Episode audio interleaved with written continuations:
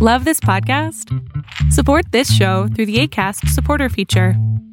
It's up to you how much you give, and there's no regular commitment. Just click the link in the show description to support now. Ryan Reynolds here from Mint Mobile.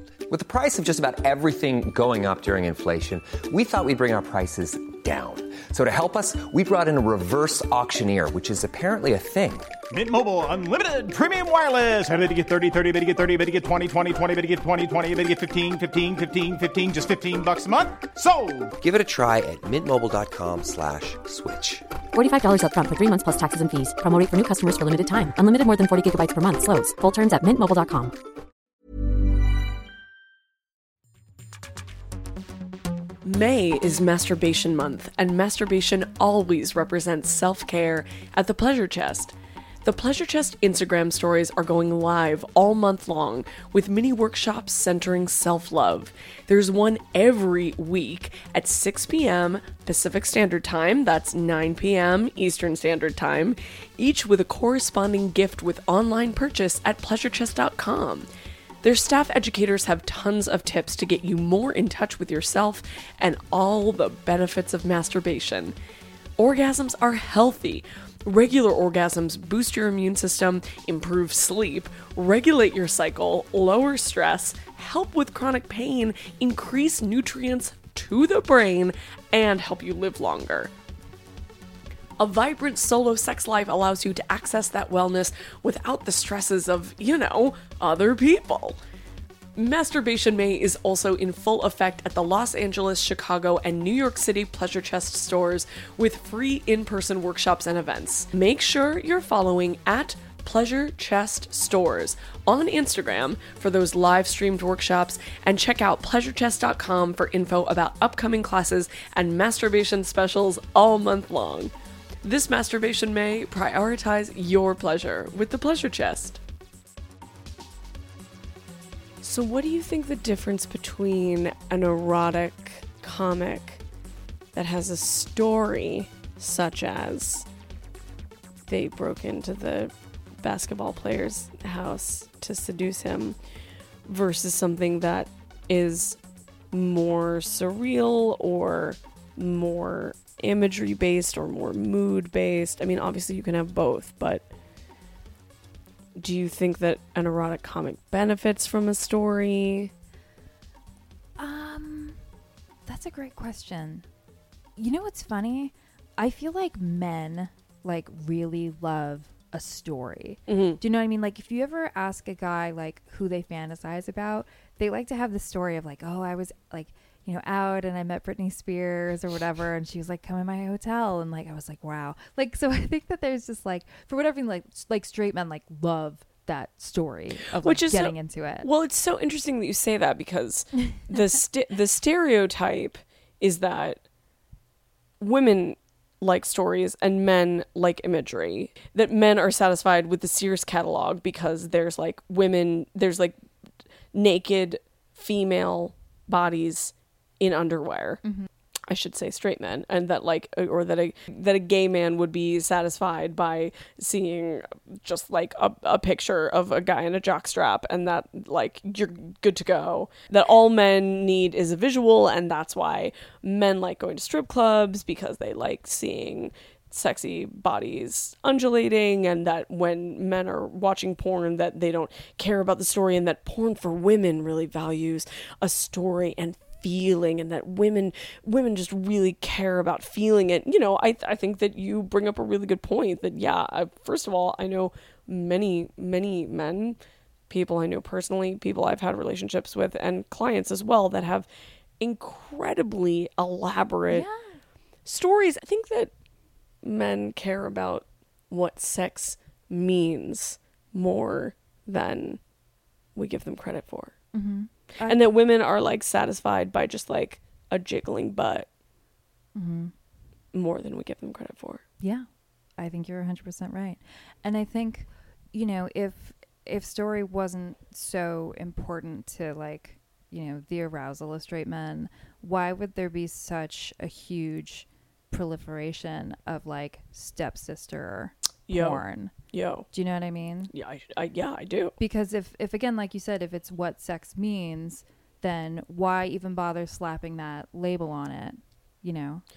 Absolutely. Yeah. Totally. I mean, we could go down the incest hole if you want, but I, I, I totally agree. And yeah, the idea that you could have two people, that you could be watching a video of two people having sex, and you could be attracted to one or both of them. You could appreciate the lighting. You could like the production value. You know, you could really like their vigor and energy and the way that it's framed and the way that it's staged.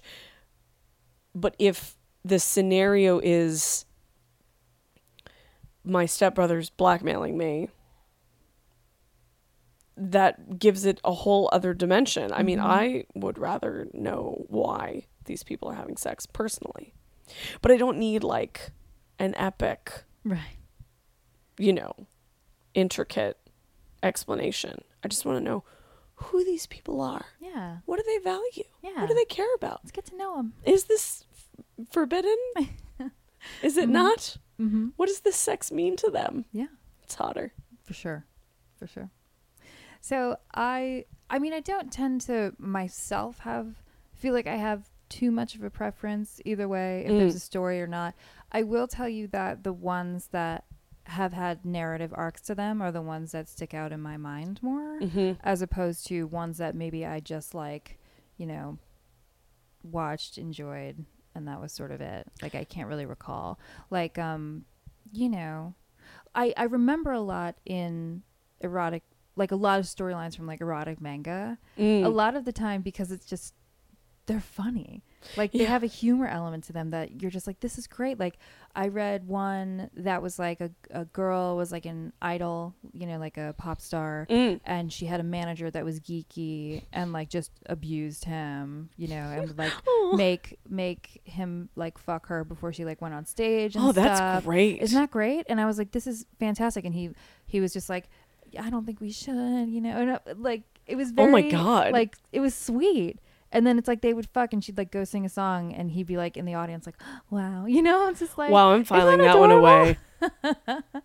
I wish I could find it again. What but a it's great like, what a what a great way of sort of turning the tables of how those power dynamics often do work, which Mhm. is the, you know, exploitative right, manager, right. you know, putting I'm so sad I ju- don't have it anymore. It's just like it's tears in the rain now. It's just gone.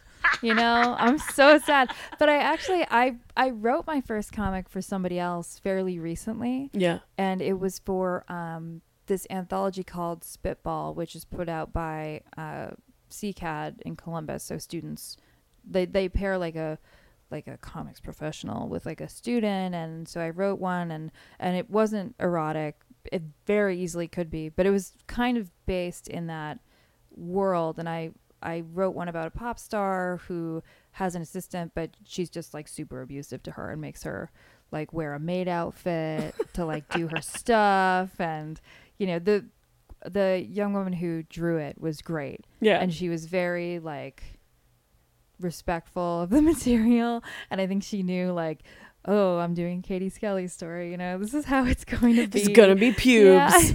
Yeah. there's going to be a fetish outfit in here somewhere but she was great but i i would love to develop that story further because it's so too. fun Uh, well, we'll have to talk about that. yeah I uh yeah, you know, you bring up also an interesting point which is that there can be an erotic or fetishistic aesthetic to a comic that doesn't necessarily have fucking in it. mm-hmm. And somebody might enjoy for the same reason that we were talking about before, just like not necessarily like coming to orgasm, but just enjoy the sort of almost like pin-up erotics of just looking at or or re- like either reading a story or looking at imagery that is about maybe something that if you read it literally it's an abusive situation but if you're reading it with a fetish bent or uh fantasy, then all of a sudden it's about like erotic humiliation Mm-hmm. and power and exploration of power. Yeah.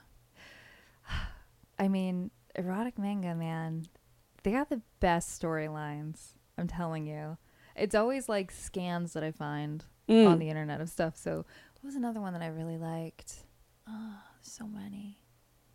I'm not. I actually ha- don't know my my manga or my anime as well as I know my more Western cartoons and and comics. Well, I've I've also gotten really into Go Nagai recently, who um, did the like original Devilman Crybaby comics and I don't know anything about animation. that. Netflix put out like a new Devilman Crybaby like mini series. I think it's like 10 episodes and it's, you know, a very like new slick style of animation. It's very cool. But Go Nagai himself, like all of his stuff is so bonkers and fetishy. He did um the Cutie Honey manga and anime and it's just like a girl who's constantly it's it's almost like a Barbarella kind of thing where it's like your fetish is just somebody constantly being horny and constantly having a new outfit on and I'm with it. Well, that's like uh uh Milo Manara. Am I pronouncing that right? Yes. Yeah, Mhm. Milo Manara. I mean, those actually I I definitely uh have jerked off to those. Like there's something about those stories that are like click Yeah, I mean, hot. it's basically just like the same scenario over and over of either somebody. Well, speaking of things that can't literally happen or that would be very morally dubious if they were literally happening, like the idea of, of somebody having like a device or something where somebody can basically just like use a, a remote control vibrator and click it and then they get so turned on that they're just going to grab whoever they are near and like fuck them as if their life depends on it. That of course in real life is not very good consent politics but Right. like in within the fantasy the idea that like you have no responsibility for your actions because somebody else is in control of you. It's almost like uh like hypnotism or brainwashing that like you can indulge in this just like pure primal animalistic sexuality because somebody else has control over you mm-hmm. and then or that you as the viewer can just enjoy this person enjoying pure a pure erotic experience mm-hmm. without any of the hangups of like feelings that we're all like very used to. right, right. But then again, a story that is erotic and has feelings can be really satisfying as well. Yeah. Something that I always love bringing up when it comes to Manara and the Click comics is that honor killings were legal at the time that those comics were coming out in Italy. Oh my god! Yeah. so that's something I th- and this Can is you like explain? Can you explain an honor killing? if your wife cheats on you, you can straight up shoot her.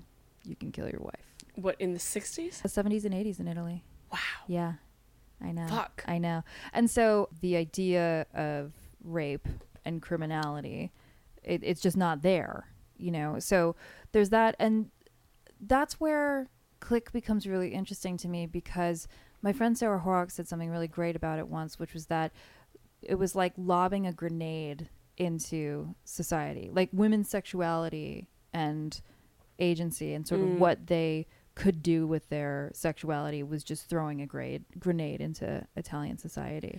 because every time that she's stimulated, it's utter chaos. Right. And it's not even because she her appetite is so strong, it's because everyone around her has no idea how to handle it. Right. People are trying to cover her up, put her away, Right. you know. Huh. Yeah Totally. and then people with the the the people that tend to you know she engages with sexually when she's in that state of arousal tend to be the lower classes Hmm. and so you know it's like a just people at the movie like that crude guy at the movie theater or like you know the butler who's like in love with her or whatever and so it's it is this sort of like what are you trying to tell me Manara you know? like oh, I is this really like a class critique? exactly. It's like I know you're super horned up. I got it. What else is going on? It's got to be something else here. Wow, that is really interesting. Isn't that wild? I mean, just like talking about the general subject of why are people into erotic comics. I mean, like I said, I grew up absolutely loving comics and my parents used to bring me like Tales from the Crypt comics when I was homesick, which maybe tells you something about my twisted imagination. Mm-hmm. As I got older, I got into superhero stuff and, and sci fi stuff. You know, and I used to go to comic book stores. In there was one comic book store in my hometown, and and anytime we would go to like San Francisco, I would that's where I would always want to to visit a comic book store. And actually, like when I got to go to Europe when I was relatively young. That was what I loved to do. I loved to go to either newsstands or mm-hmm. little comic book stores and like get comics in like languages that I couldn't read and bring them home or like send them to my friends.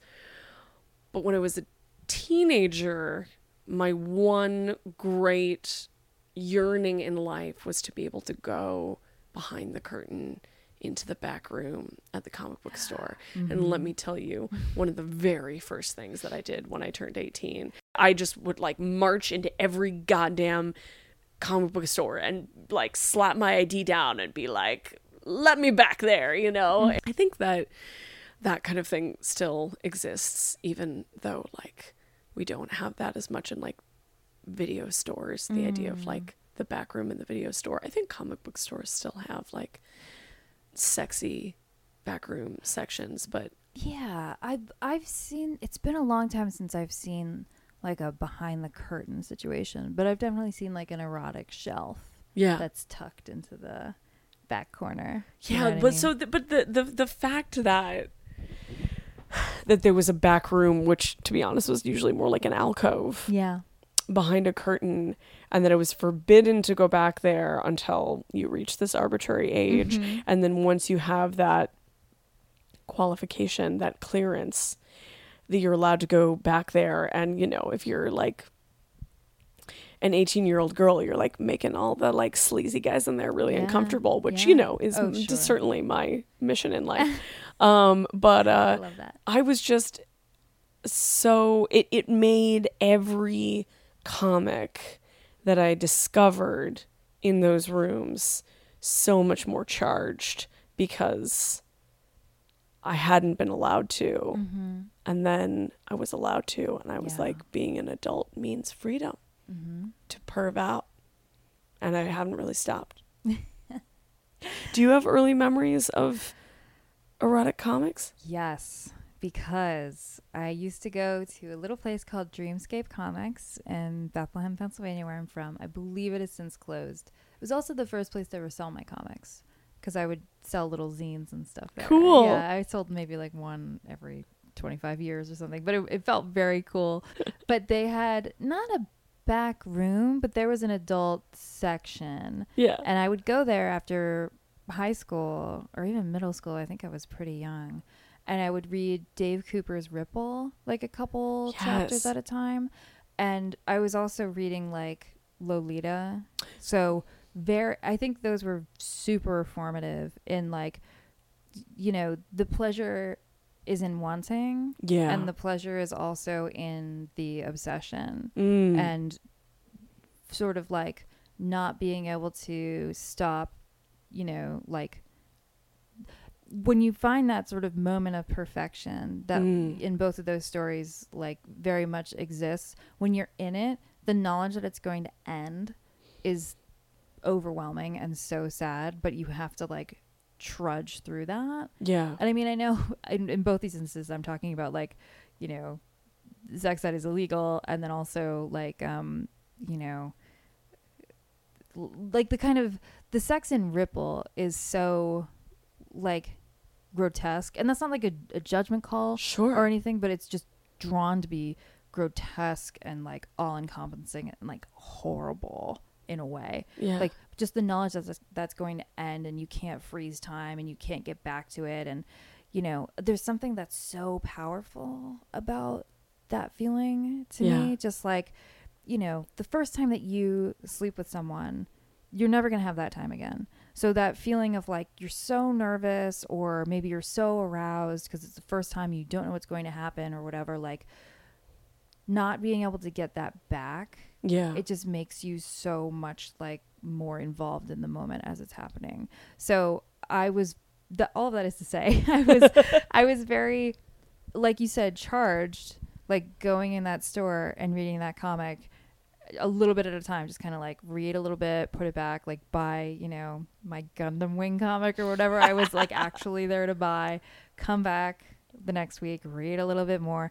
And it also like it just introduced me to concepts in sex that like just weren't a part of my, you know, understanding as like a nice Catholic schoolgirl. I didn't know Mm. about latex. I didn't know about, you know, bondage. I didn't know about um, you know, anything like anal. I didn't I didn't I I just learned it from Ripple. And here we are.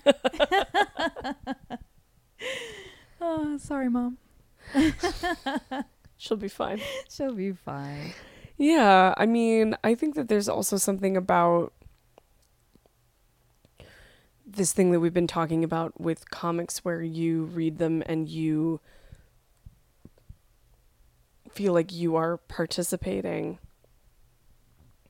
That also makes it interesting and exciting to read about sexuality that you will never like in the literal sense be a part of like there's so much gay male erotic mm-hmm. comics that I have loved so much. And in some cases that's about like you know exaggerated male bodies. Like I've spoken about Tom of Finland or mm-hmm. the idea of just like you know massive cocks that could never exist in mm-hmm. real life or massive loads that is not actually physically like whatever really happens to my knowledge. And just like really round muscles and like thick hair and like really round butts and but also like the intensity and immediacy of male and male desire in those stories and in that imagery especially when they're drawn by when it's gay male sex drawn by a gay male you're also like getting an insight into the imagination of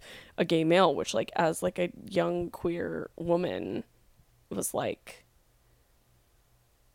I am never gonna like have this body or like be able to relate to another body in exactly this way, but through art and through culture, I can participate mm-hmm. in that. Yeah. Yeah. I write comic reviews for the Comics Journal whenever I have time, which is like never anymore. And I want to write more, and I'm always writing to the editors and apologizing because I'll like take an assignment and be like, oh. um, but I read a comic last year called My Lesbian Experience with Loneliness. I've heard about that. one? Yeah. I I can't help but think maybe I was projecting what I wanted to have read onto it without appreciating it as much as I probably should have. But it was this book where like there are some sort of it, it kind of gets into the sensuality of being with a woman and it's it's this girl's first sexual experience ever Yeah. like she's just lived a life where you know she's been removed from sexuality and she's been a little bit like um i don't want to say like i don't know just kind of like emotionally not ready Yeah. to deal with any kind of intimacy or sexuality or whatever and so she also has this kind of like dumb fearlessness like i was talking about before where it's like even though i'm shy and i haven't done this like i'm going to hire a female sex worker Interesting. and have sex and here we go and then she kind of gets into it and she's like oh my gosh i'm actually doing this but the thing that i didn't the thing that like the reason the book kind of failed to me Yeah. is because when it comes to that encounter, there's so little frankness about the feeling of like being touched for the first time or mm. like even being in like the proximity to like this girl for the first time or being in a closed room with someone for the like intention of sex. Like it's just it's so focused on like I'm shy, I'm shy, I'm shy. Suddenly I'm not shy. I'm shy again. I'm shy. It, there's just like, even if she had this experience and is looking back on it, like you know, years later or whatever, Yeah. there's still no, there's no like body. Yeah. There's no feeling, and it feels so much like I'm justifying this experience, but there's so little about the actual experience itself.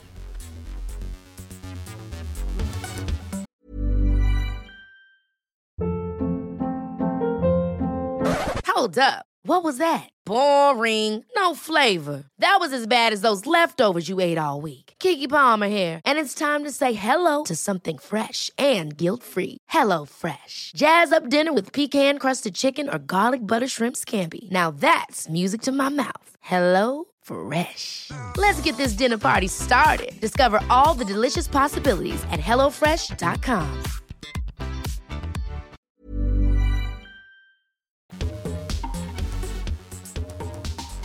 Well, another mm-hmm. thing that I wanted to bring up was Lisa Hanawalt, who Yes. I really, really love. Who She's so grotesque. I love her. so grotesque and and I think a lot of people may be familiar with her work because she's like the art and production designer of BoJack Horseman, a show I really love. But she has been like an indie comics artist for a really long time and like I think that I feel like her work has something in common with yours as well where sometimes it's just like feels like fashion editorials but of like really weird anthropomorphic creatures but like with a lot of personal style and also genitals. But then she'll do like movie reviews like this movie review of point break where like everyone is surfing into a vagina. Um or like the Avengers, the Hulk is trapped in a room containing nothing except my butt, and there's just like a butt poking out from from a wall, or like this like cocks and Yeah. flowers, and I, I don't know. I mean, I guess this is connected back to the idea of like erotic comics being a space for surrealist, fantastical like fabulous sex Yeah. that you can't depict any other way because it's impossible or that you shouldn't depict any other way because it would be unethical. Yeah. I mean, I I think Lisa is really great in that she finds it's not so much like finding humor in places that like it shouldn't be, Mm. but it's this deliberate like the the like erect penises with just like some wildflowers as Yeah. if they're just kind of like part of that tableau yeah. naturally. That bouquet, yeah. Yeah, and it's just like it's it's grotesque in this particular way, but it's also really beautiful. Like it's very beautifully rendered. It's like watercolor. Yeah. I mean this this is like somebody's this is her afternoon is working on that. Yeah. So clearly there's like a love of drawing these sort of like grotesque sort of elements along not that like an erect penis is grotesque but just like they're very Well. veiny i mean take a look at some of these if you get the chance out there in radio land but like they're very veiny they're very like red they're ruddy it's just kind of like it's not to me it's not a like super aestheticized penis do you know what i mean but yeah. it's, it's almost this like juxtaposition of like the beauty is equal there Yeah, and the idea that that there's it it sort of takes the idea of like what is okay to include to of what is okay to depict in art mm-hmm. that why not while you're drawing flowers also draw some dicks? Yeah. Like it's all material mm-hmm. for you to use. Yeah. I it's funny like not with all of her all of her work, but with stuff like that, I tend to put Lisa in this category of like she almost reminds me of like a the young British artists. Remember like Sarah Lucas or like a Tracey Emin? oh yeah Like, you know, like Sarah Lucas would do stuff like, you know, fry two eggs and just like put them over her boobs and take a photo. Yeah. Like it's that it's that kind of grotesquerie of like the everyday. Yeah, didn't Tracey Emin make almost. like a, an installation that was just like a recreation of her like messy bedroom? Yeah. mhm. Yeah. Yeah, my bed. Yeah. Or and like a tent with the names of everyone that she Yes, had had sex everyone with. she slept with. Yeah, Yeah. Mhm. From like a certain, it was like 1985 to 1987 or something like that. yeah. It was a longer range than that, but that was a very, and again, it's it's that sort of sort of like it's the personal and it's like the vulgar and Yeah. it's the explicit because Yeah, the names in that tent were like it was also you know like her grandmother's name because like they slept in the same bed. It, it wasn't the sexuality is there, but it's also like this is a whole person's experience, you know, Of like- sleeping with yeah, people. Exactly. yeah, in a literal sense. So yeah. So I I like Lisa's work a lot for that reason. I think it's very cool. I think people tend to like critically get really really into the comics and I think that's good. Like if you want to talk about well-made comics, those are 100% these. But I I love those like weirdo little illustrations. They're just like who are you doing these for? you know what I mean? Yeah. like nobody's commissioning that. I think.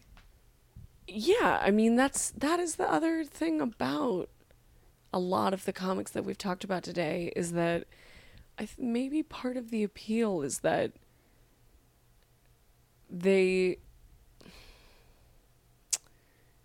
you would only draw these because you really want to mm-hmm. or you really have to and they're not in the purpose of they're not serving a conventional or mainstream story or image like these are things in your mind that you have to that you have to get out. I mean, I guess one to sort of start to wind down one question that i have for you as somebody who is a writer and has definitely worked in some visual mediums like film and performance um but uh like i cannot i am not a drawer at all like i know how it feels to have an idea and then sit down with a pen and paper or at my laptop and to use language to try to explore the idea or create something beautiful out of that idea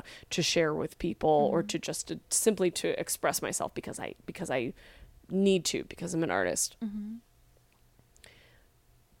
Can you talk a little bit about what it means or how it feels to have a notion or an idea or an image and just to like need to draw it or need to put it in a story or need to publish it on the internet or in a book?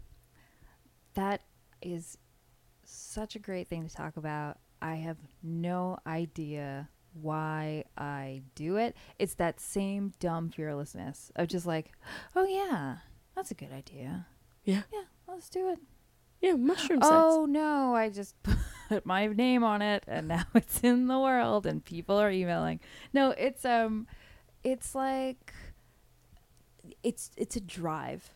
I have no idea why it happens. I really don't. Sometimes it's like you know, okay, if I I know if I do a comic about this type of thing, a lot of people will be interested in it Yeah. like um on my 30th birthday i put out a comic about tonya harding Oh yeah. and i i love that comic so much It was it was a, a while before I Tonya.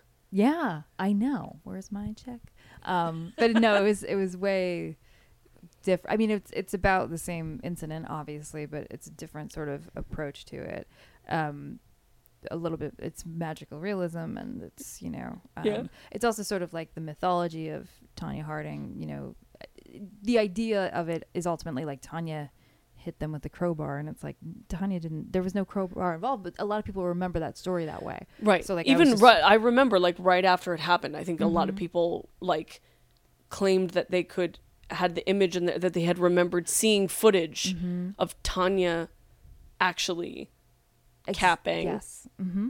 Nancy. Yeah. which is i mean and that just speaks to like the you know the power of like almost the collective unconscious Yeah. we want to believe that that's what happened you know there's Yeah, a reason that our mind's eye can picture that the best yeah. because yeah It's like the our- story that is tidiest. yeah exactly exactly and it's the best to think about too Yeah. but um but the reason that i put that out was just because i was like you know i know that people would want to read this story Mhm. i think this is like the right time for it and it it was clearly because three years later you have i Tonya, which Yeah. is very cool um so every now and then it's just like my brain feels like oh you know what? Like i feel like you have a little like wi-fi antenna Yeah. on the top of your like frontal lobe that like connects you to the collective unconscious and every now and then you'll just get a little like ding and that's an idea that you have to you have to go for.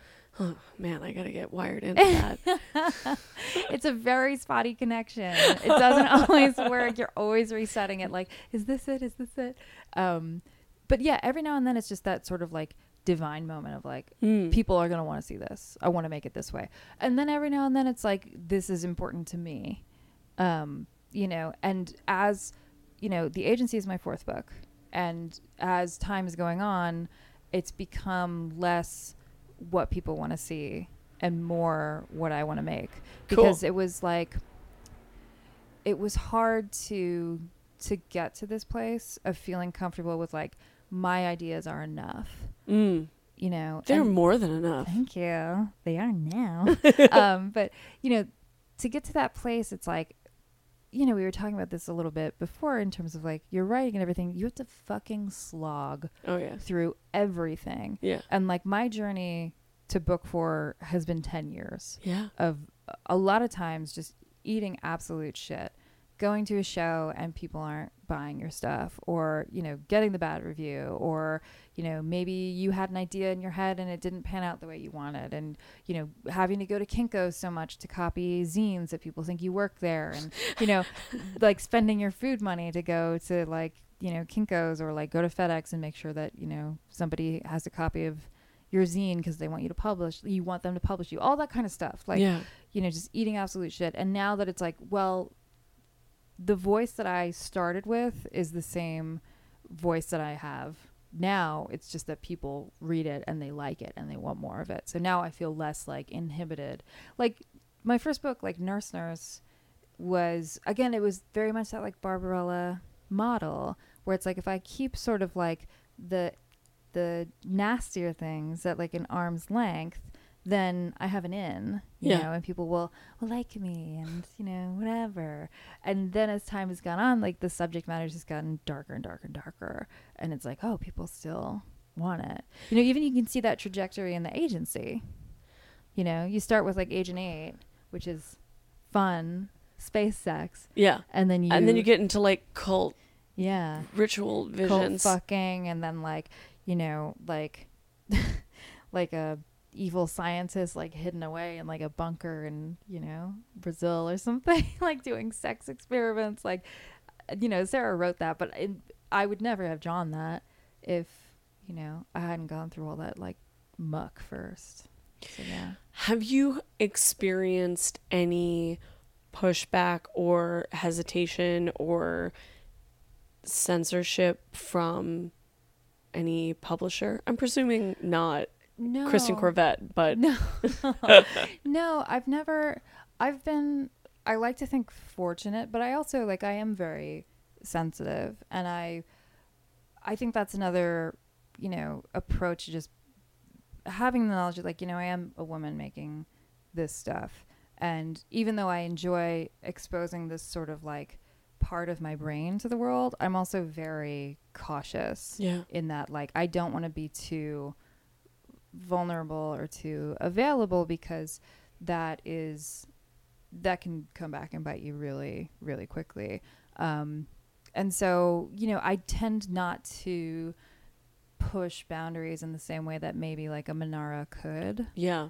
because to me that's just not worth it you know? And also and that's not really where my my interests lie you know? As like an artist or like a pervert or You're not a you're like not that. a provocateur. No, I'm not. I'm not really. Um, you know, it, it's not like it's not performative to me in Yeah. a certain way. Um, so yeah. So I'm I'm not interested in like being a, a persona that's out there or whatever.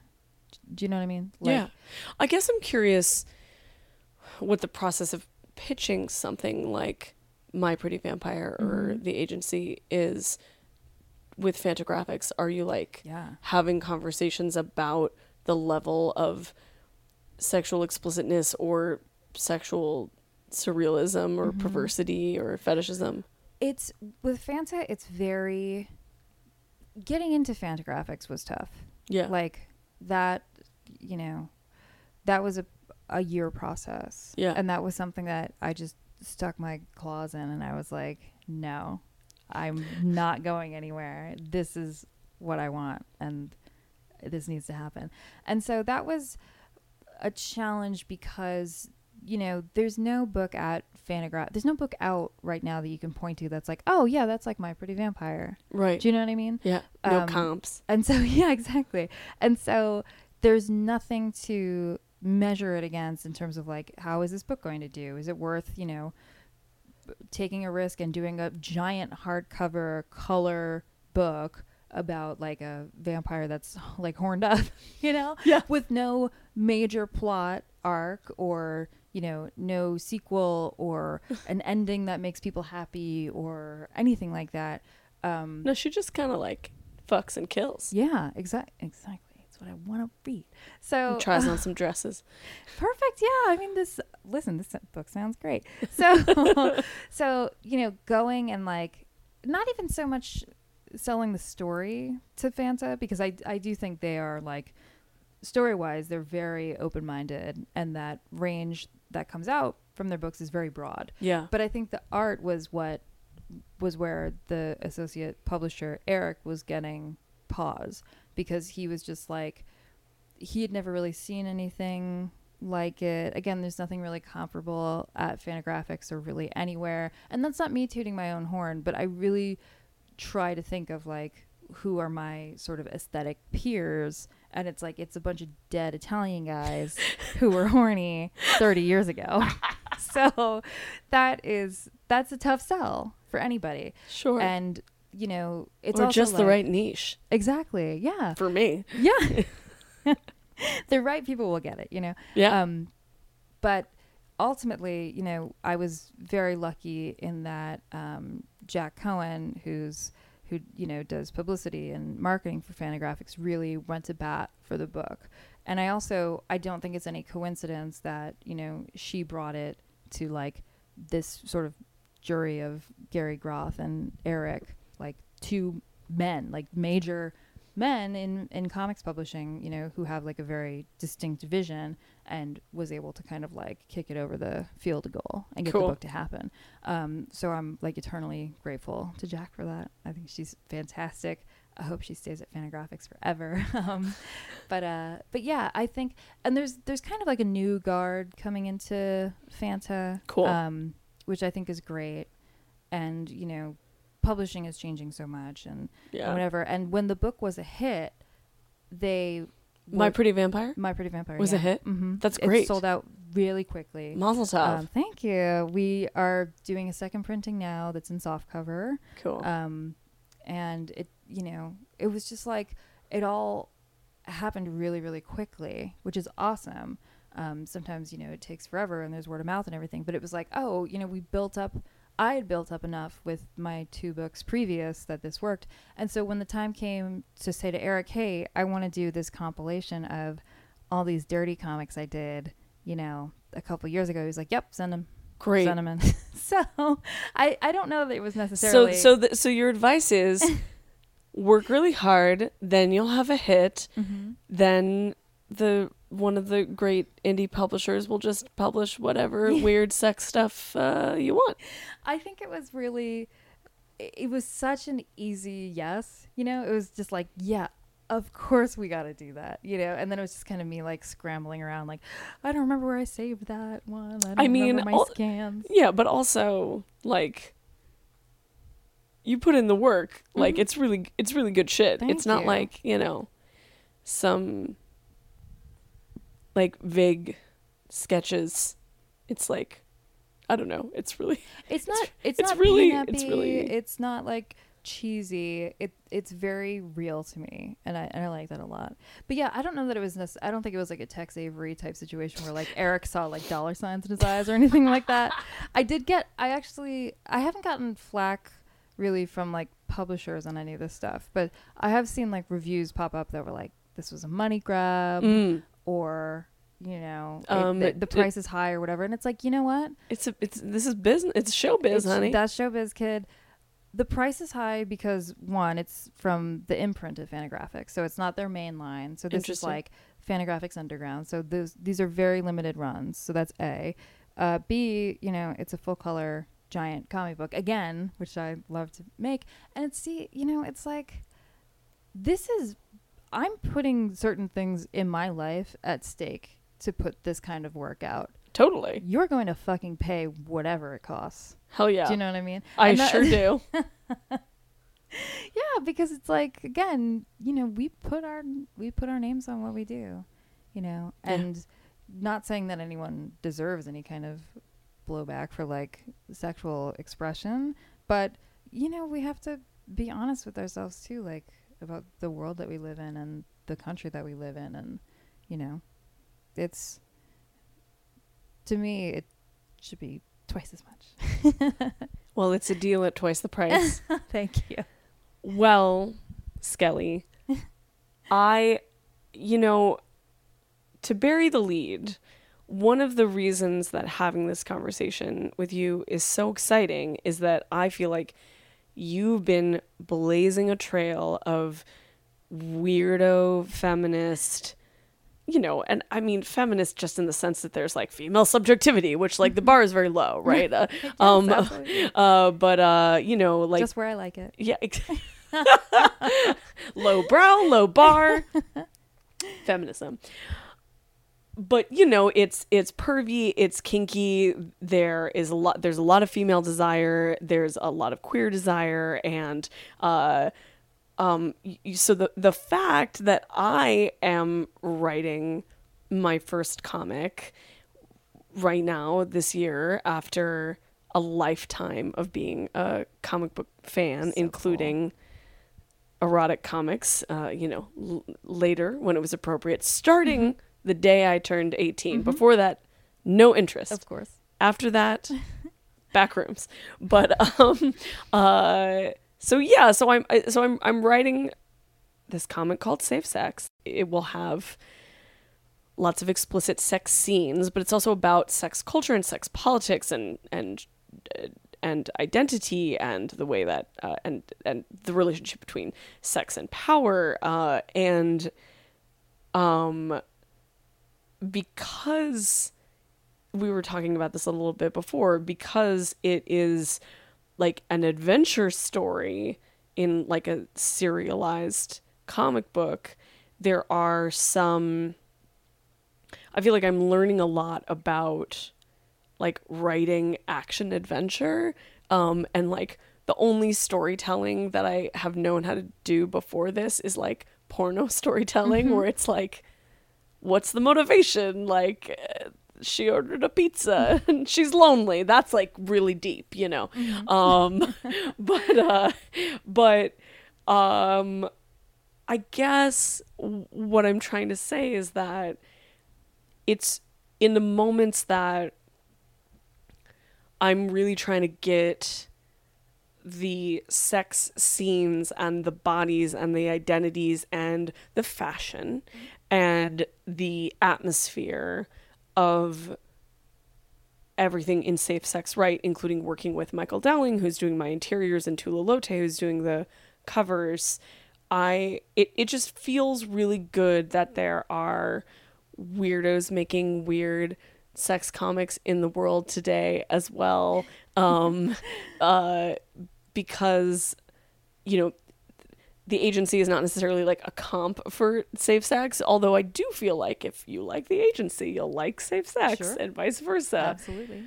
when there are moments where i'm like should i have I, I really should, shouldn't say anything specific, but it's like, should I have this sex act? Should I have this sex toy? Can I have this sexual torture? Can I have this sexual dynamic? Like, you know, there are moments when I'm like, I both feel inspired by like all of these like piles of erotic comics that we have before us, but also just like li- I don't know, kind of like what you were saying that that you you you were inspired by like horny Italian guys who were horny 30 years ago and are dead now, maybe still horny. Um Absolutely still horny from the afterlife. Yep. Yeah. 100%. um but it's really it's just uh, um, amazing that you are are also like pushing those boundaries and breaking those barriers right now. So thank you for listening to that fearless part of your right brain that's just like let's just splatter this everywhere and we'll figure we'll figure it out later. Well, thank you so much for reading it. what comes out of there? That's very cool. I I do hope that more, you know, sort of young cartoonists dabble around in in erotic stuff and feel less pressure to conform to any sort of genre with it Mm-hmm. because I do even if let's say you go to draw some erotica and you're like you know what this isn't really my thing there are so many different facets to storytelling that you can tell Yeah. you, that you can explore because it's just like you know why again what's the motivation for your characters having sex? Like are they having sex? How do you you know portray arousal or or sensuality de- or desire or yearning or exactly. or or frustration. yeah and those are things i mean all of those emotions and sensations will serve you in other stories you know? Yeah. i think the reason that i could draw like a lusty a bloodlusty vampire so well is because i went and took the time to you know figure out how to draw somebody being super horny it's all it's you know same coin Cool. yeah Well, what are you working on now? i am finishing up a tarot deck Oh, that's right. yeah Also very sexy. Thank you. Um, Bad Girl Tarot. And so that I'm hoping to have available to the public in like mid to late September of this Cool. year. Um, so that's very exciting. What a project. Oh my God. Yeah. Exhausting. I completely underestimated how hard this was going to be. Did you also write like a guide? Um, I didn't do a guide because I didn't feel like I was qualified yet. Mhm. Although I love tarot and obviously I went through and drew all this stuff myself, I'm still like, what if somebody takes my interpretations and they like do something? Do you know what I mean? Oh, I'm like, yeah. ugh, you know, it's one thing to like get horned up for a comic book, but if you're trying to, I don't know, close on a house or something, and now, and now you're like, It's like, damn it, taking I my took advice, Katie like Skelly's "Oh, advice. Skelly said, you know, the Queen of Swords would be good for this. Like that, can't do that. I feel like the Um, Queen of Swords actually would be a very good card to take into but closing who am a I to deal. say? Yeah. like I can't. But um, yeah. So I didn't do a guide, but um, just you know, it's it's product design. It's a different Interesting. situation than I've. A book is you know, it's three dimensional obviously, but you're looking at like a page. You know, Right. that is something I can handle. But now it's like I'm looking at a tuck box and I'm looking at Huh. you know, all kinds of other shenanigans and dimensions. What is d- dimensions? That's not anything I'm knowing about in my regular practice. So, um, so I'm doing that, and I'm writing a, a new long story, and I'm hoping to put out a very long book next year. Cool. Yes. Does it have fucking in it? It is insane. Oh, great. It's it is insane. It's insane with fucking and sexual tension and fear, and it's uh true. You're it's a- singing my song. it's a true crime Cool. which is new Oh, to shit. me yeah and it's it's funny because you know we talk about like the collective unconscious Yeah. wi-fi antenna i'm making a little unicorn Yeah, yeah, yeah. motion for those who cannot see me which is everyone um i you know I saw a trailer for the new Lizzie Borden movie. Oh, Have you yeah. seen that with Yeah, Chloe yeah. Sevigny? First of all, that's gonna be so fucking hot, So hot. And Kristen. Stewart. Speaking of maids. I know. Yeah, doesn't she like fuck her maid? Yes. Yeah. But the story that I'm writing and started writing like two years ago is about the Papin sisters, who were two maids in the 30s in France who killed their patron family. Is that the Genet play? Yes. Yeah. Yeah. The Maids is based on that. Okay. The Maids is very different from the actual case. Wait, are you are you saying are you suggesting that Genet Can you believe it? embellished I know. on a true crime story? Can you believe I can't believe it. I can't. I li- I literally can't. Um cool. Okay. Yeah. Yeah. And Claude Chabrol adapted a story about it too, which um what is the name of the film? I can't think of it. Uh La Cérémonie. Oh cool. Which is Isabelle Huppert. oh my god. Yeah, which is Speaking of the queen of sex and fear. I know my queen, like of my life. Everything I do is for Isabelle, and one day she'll know. No, um, What's your favorite Isabella Huppert movie? uh, piano teacher. Yeah. I saw it. We played it at Film Forum, Oh cool. and we played it like on Thanksgiving because I, I love my job, but seeing it, I've seen it so many times, but I've only ever seen it in the privacy of my own home.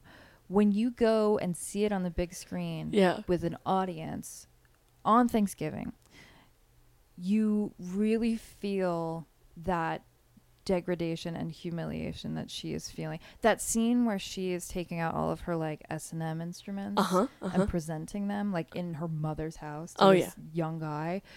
It is. I never realized how sad that scene was Yeah. until I saw it with a bunch of other people. That's a very good movie about that manages to display kink and sadomasochism in a like psychopathic way that makes it very clear that the the pathology comes from the repression not the desire. Right. you know what i mean? Mm-hmm. and that's very important I mean, Elle is definitely a new contender for me as well. Yeah, Elle Mm-hmm. is kind of also a movie about like somebody being really fucked up and twisted about sex. Well, it's not actually about that. That's not her, her. The way that she's fucked up and twisted is not about repression, but like about like being a woman under patriarchy, where it's like sometimes you just gotta make some fun out of a horrible situation Yeah. Mm-hmm. of living in a horrible society and she like makes her own fun Yeah. One thing you can tell about say about Isabelle. She just makes her own fun. That's like ev- that's every she's she's got one note. No, I'm just kidding. She's the best. My I saw fa- her in a play. really I like what was that like Money. She was in The Maids, but I didn't see it. oh my god That was no, a you couple know, years I- ago I with feel Kate like I- Blanchett. yes I I, remember actually seeing that advertised that would have been really fucking good I I mean, did they like switch roles every night or that that kind of thing yes, yes, they would pretend being the the mistress every night. Right, and right, It was a big ordeal, and oh my god, it's so good. But all of that is to say that I am writing my own version of the Papin sister story. that's great and I Wait, did they have an incestuous relationship allegedly. yeah So do they have an incestuous relationship in your story Of course, it's me. Like, yes, but it's um, there. It's funny because when I go go to write the older sister, it's very clear from all of the like facts and police reports and stuff that I've read that she was a psychopath Yeah. manipulating her younger sister who was just emotionally disturbed and kind of not present yeah but as I've been writing her, I write her more and more sympathetically. I feel like you have a lot of sympathy for I the do. psychopath. I like the monsters, you know. I like. Yeah. I get it. I get it.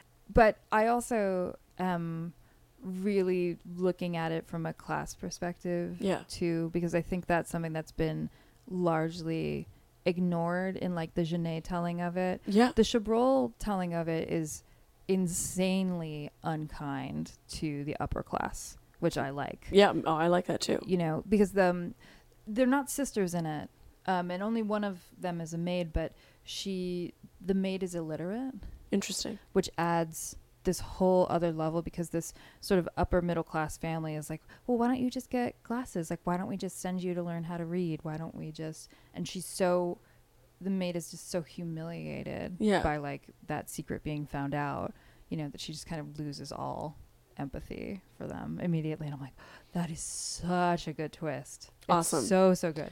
Um, but all that is to say, Do you know what that book is going to be called? a- um, I'm just calling it Maids. cool. I'm calling it Maids. We'll see if you know Fanta or whoever wants Do you have to a maid change it. fetish? I might. I love uniforms. I do. Okay. I love uniforms.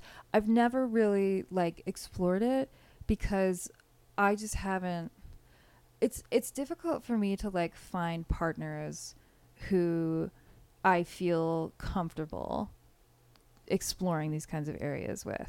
Well, you have your your your art for that. yeah. That's true. But it's also like Is this a personal ad? Are you Yeah. looking? Are you are you like made for? Wait, are you made for maid, or oh are Oh you like God. looking for Made a for maid? maid. Are you a?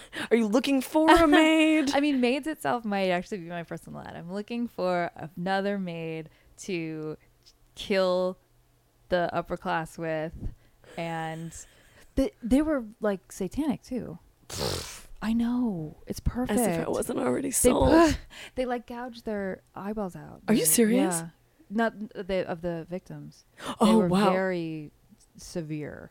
I mean that that's why that case was so it lit up like the French media because they were just like this is inexplicable.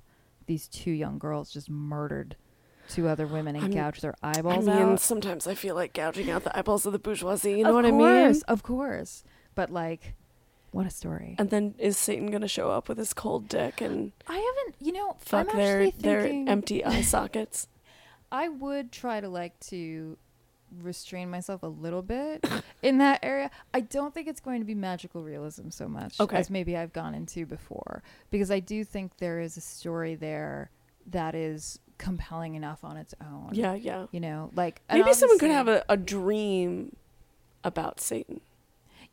Now, is this a personal ad for you? Are you looking You got for me. You are looking for some Satan play. I don't even know what we would call that. Satan play is a new thing I invented. Again, it's going to be on OKCupid in any minute. Definitely. Check it off on your Definitely. profile. but yeah. Prince of Darkness. um, Princess of Darkness.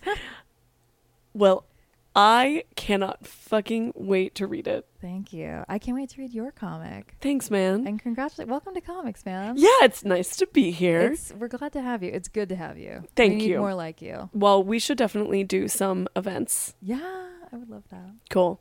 Uh, watch out, 2019. When do you think your book is going to come out in 2019? Oh, Christ. I don't know. Is Fanta going to publish it? I don't know yet. Okay, I, I need to get further along in the process. cool. And the other thing is, I also signed on to do a bunch of like exhibitions next year, Cool. which is great. Um, In New York? Uh, no, there's actually one in in Ireland that I'm going to do. Can you believe that? That's that's awesome. I get I get to go to all these places, which is really really really cool, and possibly something in Austin, Texas as well. So Cool. a bunch of stuff. But um, yeah, it's all really good. Skelly, where can people find you on the internet? They can find me on my website, which is katieskellycomics.com. And I'm also on Instagram, and my username is at Skelly Skelly Skelly, which is kind of what I've got going on now. I Cool. love Instagram. It's been really good for me. Yeah, surprisingly, Right? unexpectedly Yeah. for me too. Gotta get on the ground. Gotta get and do it for You gotta the get on stories. Stories is where it's at.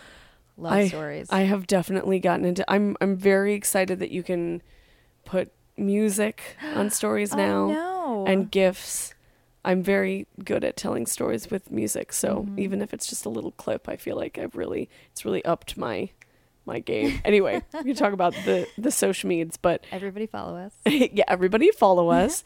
and anything coming up like in the rest of 2018 that you want to plug or everybody gotta I I cannot endorse the agency more. Will you sign my copy by the way? Absolutely, yeah. Fantastic. Yeah. And um yeah, anything else coming up? Um, the agency for sure. Um, My Pretty Vampire is coming out in its second edition, Right, in right. soft cover. Cool. Um, I believe that's going to be um October, so that's like Oh, perfect. perfect timing for that. And I'm gonna be at a bunch of shows coming up. I'm doing um, I'm sure this will be after the fact, but I'm doing the Boise Arts Comics Arts Festival this weekend. Um, and then I'll be at CXC in Columbus in September. Um, I'm actually doing the Brooklyn Book Fest cool. in September, which feels very fancy. It's like me and you know like Jonathan Ames or something. But Yeah. there's a bunch of other people too. But it's also like schmancies and me. Um, and then most likely I'll be at Mice, um, which is a show in Cambridge, Massachusetts, and probably um, Comic Arts Brooklyn. Yeah. Cool. So I'll be oh yeah, the that's place. um the desert that's Gabe from Mhm. Desert Islands yeah thing, right? Yeah. Mhm, Cool, cool, mhm. cool. So yeah.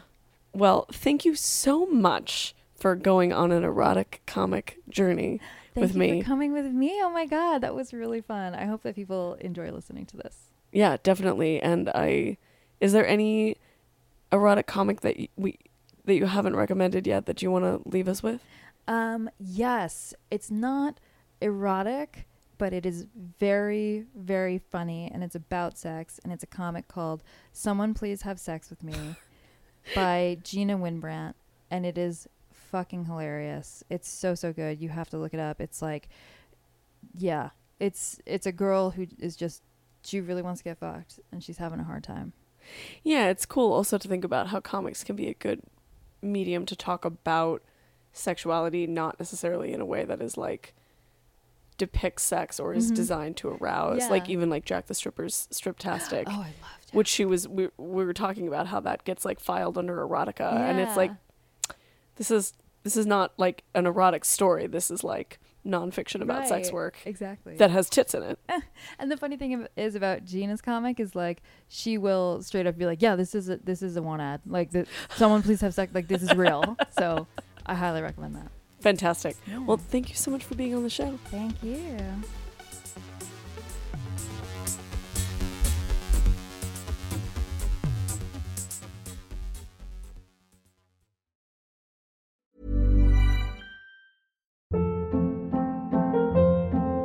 Hold up. What was that? Boring. No flavor. That was as bad as those leftovers you ate all week. Keke Palmer here, and it's time to say hello to something fresh and guilt-free. Hello Fresh. Jazz up dinner with pecan-crusted chicken or garlic butter shrimp scampi. Now that's music to my mouth. Hello Fresh. Let's get this dinner party started. Discover all the delicious possibilities at hellofresh.com.